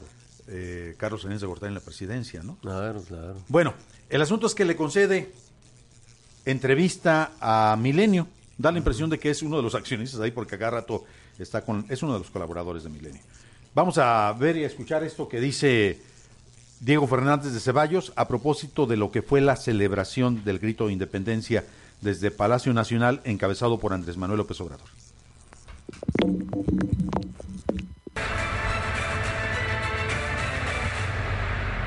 Como siempre, al pie del cañón, don Diego Fernández de Ceballos, aquí en Milenio. ¿Cómo está, Diego? Gracias. Bien, gracias. Bienvenido. A ver, pues, eh, sin más preámbulos, ¿qué tal el grito de anoche, la ceremonia del presidente Andrés Manuel López Obrador?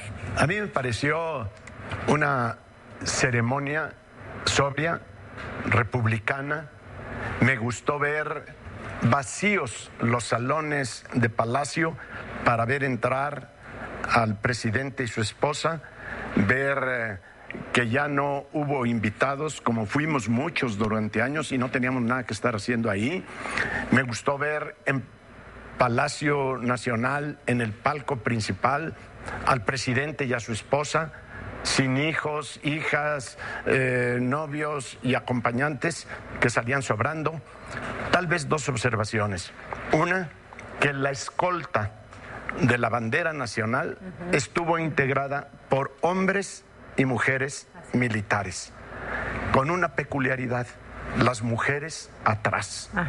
Y eso no me parece, no conozco de protocolos, no sé si desde la lógica de la milicia así deba de ser, hasta por proteger a la mujer, por decirlo así, pero yo creo que en estos tiempos bien se pudo haber integrado una guardia con hombres y mujeres adelante sí. para que no fueran atrás, que no está ya México para mujeres en retaguardia. Eh, creo que ahí estoy de acuerdo. Yo también ayer que lo veía lo pensé, pero también desconozco el protocolo. Y sin embargo, Diego Fernández de Ceballos, creo que este 16 de septiembre va a quedar para la historia. Es la primera vez que estás de acuerdo con algo de Andrés Manuel López Obrador. Yo no sé si ya estoy en franca decadencia, pero aquí he reconocido muchas cosas positivas de este gobierno. Hay una crítica que también, sin ser yo conocedor de vestuarios ni de ceremonias, a mí me parece que la señora esposa del presidente se hubiera visto mejor en una ceremonia tan importante con manga larga en su vestido. No es falta de respeto lo que yo hago, es una consideración de cualquier televidente.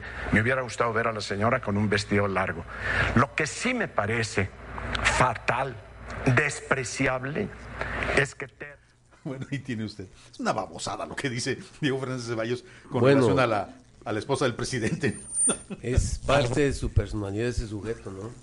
Inclusive todo lo que yo le escucho decir, pues por supuesto que no ¿Quién le creo- critica no su chamarra eh, negra de cuadros con sus rayas a- atravesadas? O sea, ¿de qué se trata? Este hombre es la encarnación de la perversidad. Así ha sido siempre. Sí. Este sujeto es un sujeto que históricamente hablando ha hablado mucho. ¿eh? Pero más que hablar, los hechos lo señalan como un tipo trepador, como un sujeto que poco amor tiene por la patria porque se han valido de ella, mas no han aportado para ella, sino se han valido de ella y muestra de ello es su, su estado de comodidad económica financiera que ostenta y no es propiamente con el sudor de su frente. Bueno, es que si trataríamos de ubicar a un personaje que de alguna manera represente el lado español, eh, español del, del virreinato de la corona, seguramente Diego Fernández de Ceballos tendría mucha forma de poderlo demostrar, ¿no? Diego Fernández de Ceballos fue una persona que agarró a fuetazos, a latigazos, al rector de la Universidad Autónoma de Querétaro, oriundo de Jalisco, Hugo Gutiérrez Vega. Sí. Eh, eh, lo digo porque a mí me lo, me lo confirmó Hugo Gutiérrez Vega. Eh, en una ocasión, el periódico El Financiero me pide rescatar esa historia, ¿no? Y me da solamente algunas pistas para tratar de investigar. Don Hugo Gutiérrez Vega se encontraba en ese momento como embajador en Grecia. En la Universidad de Guadalajara hay algunos de sus conocidos, me ofrecen por ahí un teléfono y logramos contactarlo. Y cuando le pregunto sobre este hecho, lo único que me dice el maestro Hugo Gutiérrez Vega es, "Mm, esto ocurrió en tiempos de juventud. No tengo nada que decirle. Le digo, bueno, nada más confírmeme.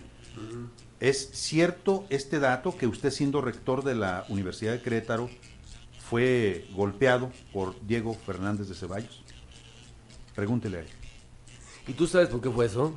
Porque fue uno de los fundadores de la Universidad Autónoma de Querétaro, se sentía dueño por haber sido fundador de la Universidad Autónoma de Querétaro. ¿Diego o Diego Hugo? Fernández Ajá. de Bayo, junto con, con Manuel Rodríguez Lapuente, que fue presidente del PRD. Bueno, este hombre se sentía con este derecho, es decir, una actitud de los hacendados de aquellas épocas, ¿no? En donde se sentían dueños de la vida de las personas y te voy a agarrar a fuetazos y, y tú como estás bonita vas a ser para mí y te puedo abusar, ¿no? que se daban. ¿eh? Bueno, el propio Hugo Gutiérrez Vega me comentaba que lo acusaba de ser comunista. Mira, lo acusó de ser comunista y que no merecía estar en la rectoría. ¿Se han fijado usted, digo, con todo respeto para las religiones de todo el mundo, ¿eh? porque van a decir, ese señor es, es este... El diablo. El diablo, sí, es el anticristo, ¿no? Pero aquí vemos cómo, por ejemplo, las procesiones, las procesiones se dan y, y va la gente a una procesión y luego van cohetes, paz, y van los cohetes, paz, paz. No sé si ustedes sepan por qué son esos cohetes. ¿Alguno de ustedes sabe, usted maestra? ¿Eh?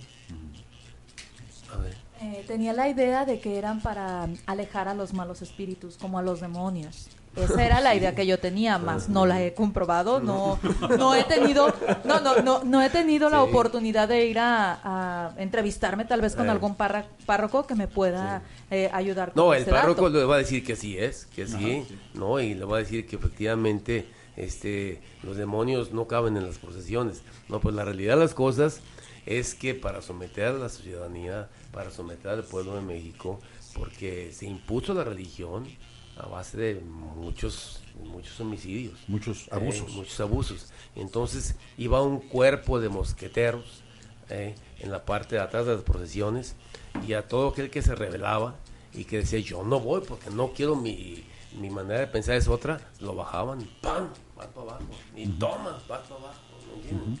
¿Eh? Entonces los mataban. Entonces, entonces ya no los matan ¿no? porque, porque los derechos humanos entran en acción, ¿no? Bueno, ¿Eh? Pero eh, por eso es, es lo de los tazos, quedó nada más como, como para La recordarle a la gente. Sí, un claro. simbolismo. Vamos a, a recordarles a todos por qué eran los. Y- pero cómo, cómo se ha transformado, ¿no? Hoy la celebración, por ejemplo, aquí en Jalisco del 12 de octubre, con la llevada de la Virgen de Zapopan, ahí incluyen a una buena cantidad de personajes que son los latigueros, ¿no? Sí, que van sí, haciendo sí, ruidos muy Bueno. fuertes, hay cohetes, hay este tambores, eh, los hay seres personas humanos disfrazadas necesitamos creer en algo. indígena. Todos los seres humanos es parte de nuestra formación. Necesitamos. ¿Eh? Ok. Este, Que- necesitamos que- que ya creer- nos vamos, dice. ¿Ah, sí? Creer en algo, No, no, sí. bueno. Eh, todos necesitamos creer en algo. Eso es. Y pertenecer a algo. Ok. Eso es una realidad. ¿eh? Entonces, bueno, en- en- fabricamos creencias y las fabricamos y las tenemos, las creencias, y luego las hacemos como tradiciones y la gente se siente cómodo con ellos. Qué bueno, Qué bueno, ¿eh? La realidad es otra, ¿eh? Otra. Vamos concluyendo, vamos dando oportunidad a escuchar las voces de los estudiantes que nos acompañan esta, esta mañana. ¿Cómo te llamas? Hola, buenos días. Mi nombre es Claudia Beatriz Gutiérrez Escobedo, de la licenciatura en Ciencias de la Comunicación. Primer semestre también. Así es. ¿Qué te pareció lo que dice Diego Fernández de Ceballos? Pues es- son comentarios ah, un poco extraños, porque no sé, siento que no van como de acuerdo. Se me hacen como que muy absurdos el que critique ese tipo de, de cosas. ¿Cuál es la diferencia entre usar un vestido con manga larga y un vestido sin mangas? Pues yo no le veo nada de diferencia. Simplemente ¿Cuál es lo modelo. patriótico ahí? Bienvenida. Gracias. ¿Cuál es tu nombre? Buenos días, mi nombre es Iván López Marín. De la misma forma, primer semestre de la carrera de Ciencias de la Comunicación en Enrique de León. Ujú. ¿Qué piensas hacer tú con tu carrera si es que la terminas?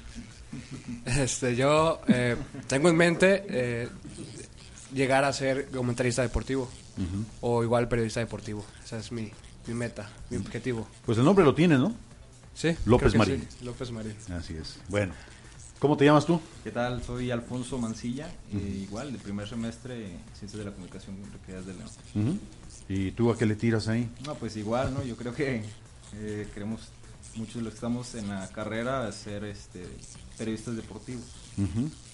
¿Y si no hay trabajo? ¿Si no hay chamba? No, pues los que destaquemos más, ¿no? Yo creo que es lo importante de todo esto. Ya sabes que está Sí, difícil está- el trabajo sí, y que las plazas están peleadísimas. Sí, pero pues hay que demostrar carácter, ¿no? Y que eres el mejor en lo que estás haciendo. Ahí está, pues. ¿Cómo te llamas? Buenos días, mi nombre es Emiliano Fregoso Flores, soy del primer semestre de Ciencias de la Comunicación. Eh, una de las metas que me propuse fue precisamente ser periodismo deportivo, pero a su vez también me agrada mucho mm, participar en una revista, estar escribiendo notas. ¿Eres bueno para la redacción? Eh, practico en eso, en realidad. No te- tengo también falta de ortografía, pero me gusta mucho leer y las palabras que voy viendo que puedo cambiar, las uso. Bueno, pues si pueden, cada uno de ustedes, acá los esperamos de este lado, ¿no? Para competir con ustedes. Gracias. Muchas ¿Cómo te gracias. Intentaremos. Eh, yo soy Armando Cuellar, al igual que mis compañeros estudio comunicación. Pues sí tiene voz de, de locutor. Yo soy Armando Cuellar. Este, y pues estudio actualmente primer semestre de comunicación. Ujú. ¿Qué piensas hacer tú? ¿También vas a ser cronista No. deportivo? No, yo no. A mí la verdad me gusta muchísimo el medio audiovisual, me gusta demasiado, entonces me gustaría dedicarme a lo que es pues crear contenido en cuestión audiovisual. No sé si se más adelante se puede un largometraje, cortometraje, es lo que más me interesa actualmente. Ujú. Pues ahí está. Eh, a mí me llama mucho la atención.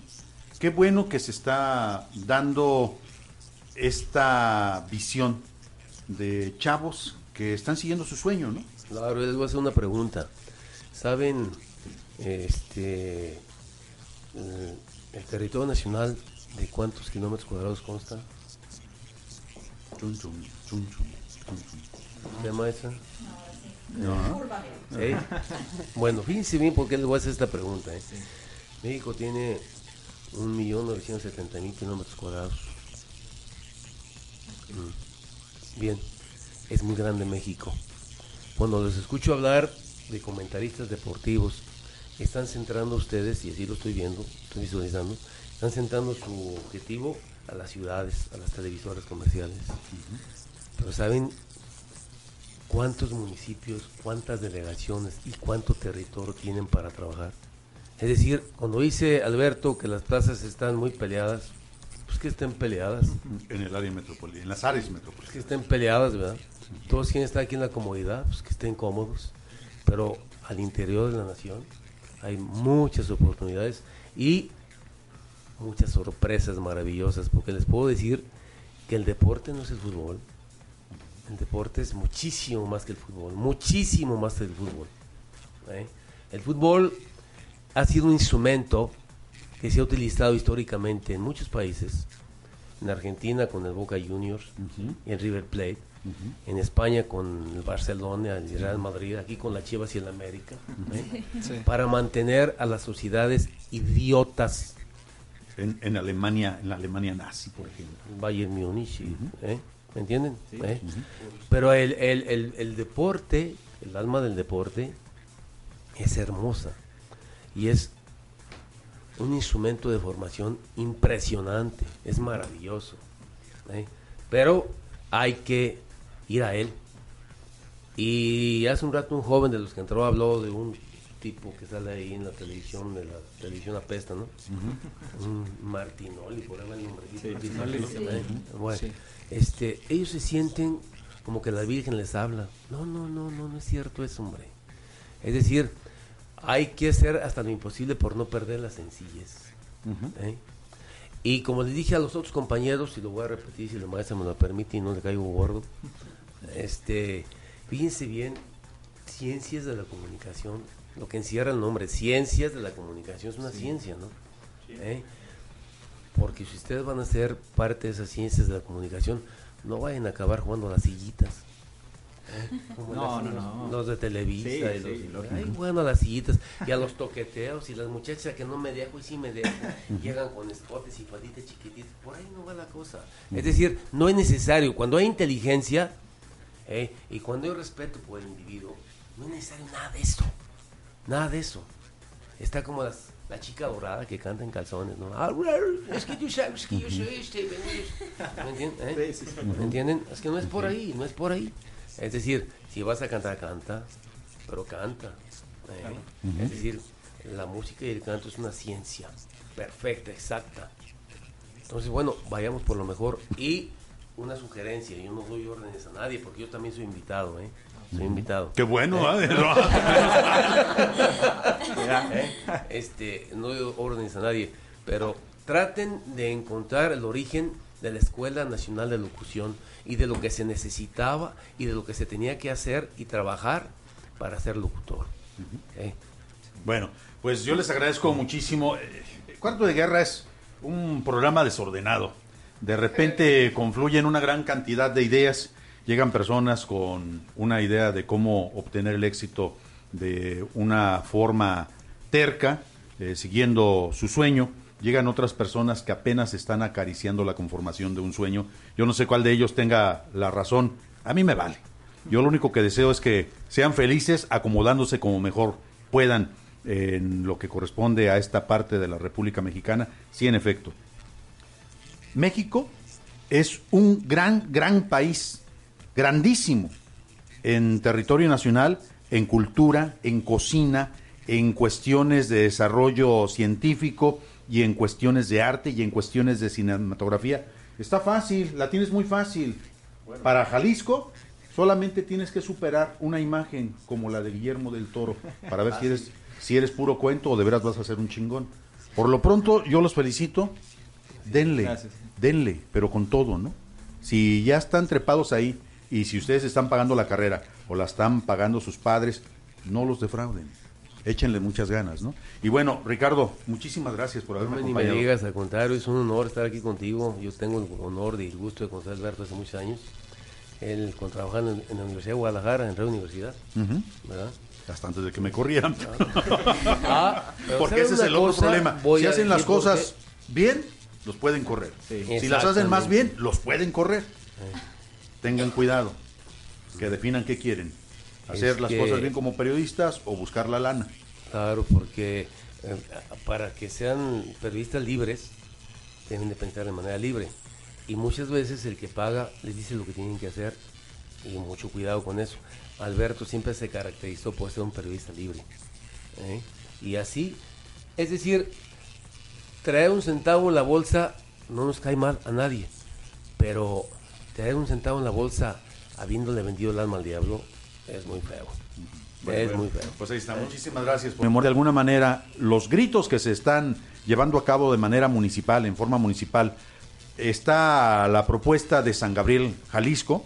Este, por supuesto, los comerciantes eh, están esperando que lleguen muchos visitantes después de las tragedias que han estado viviendo por el desbordamiento de este río llamado Salsipuedes, Tapalpa está precioso, pero Tapalpa llega el punto en donde ya no cabe nadie más. No cabe nadie. Entonces, está la zona sur, que es una buena opción. Está Chapala también, si, si usted quiere ir más en corto a celebrar el grito. Si lo puede hacer, hágalo en familia.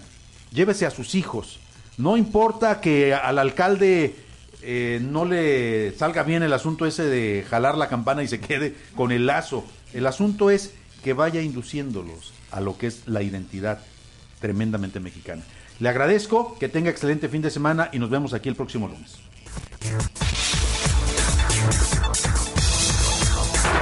Cuarto de Guerra es un espacio destinado a la reflexión de ideas y debate abierto. Agradecemos su atención y lo esperamos en nuestra próxima edición.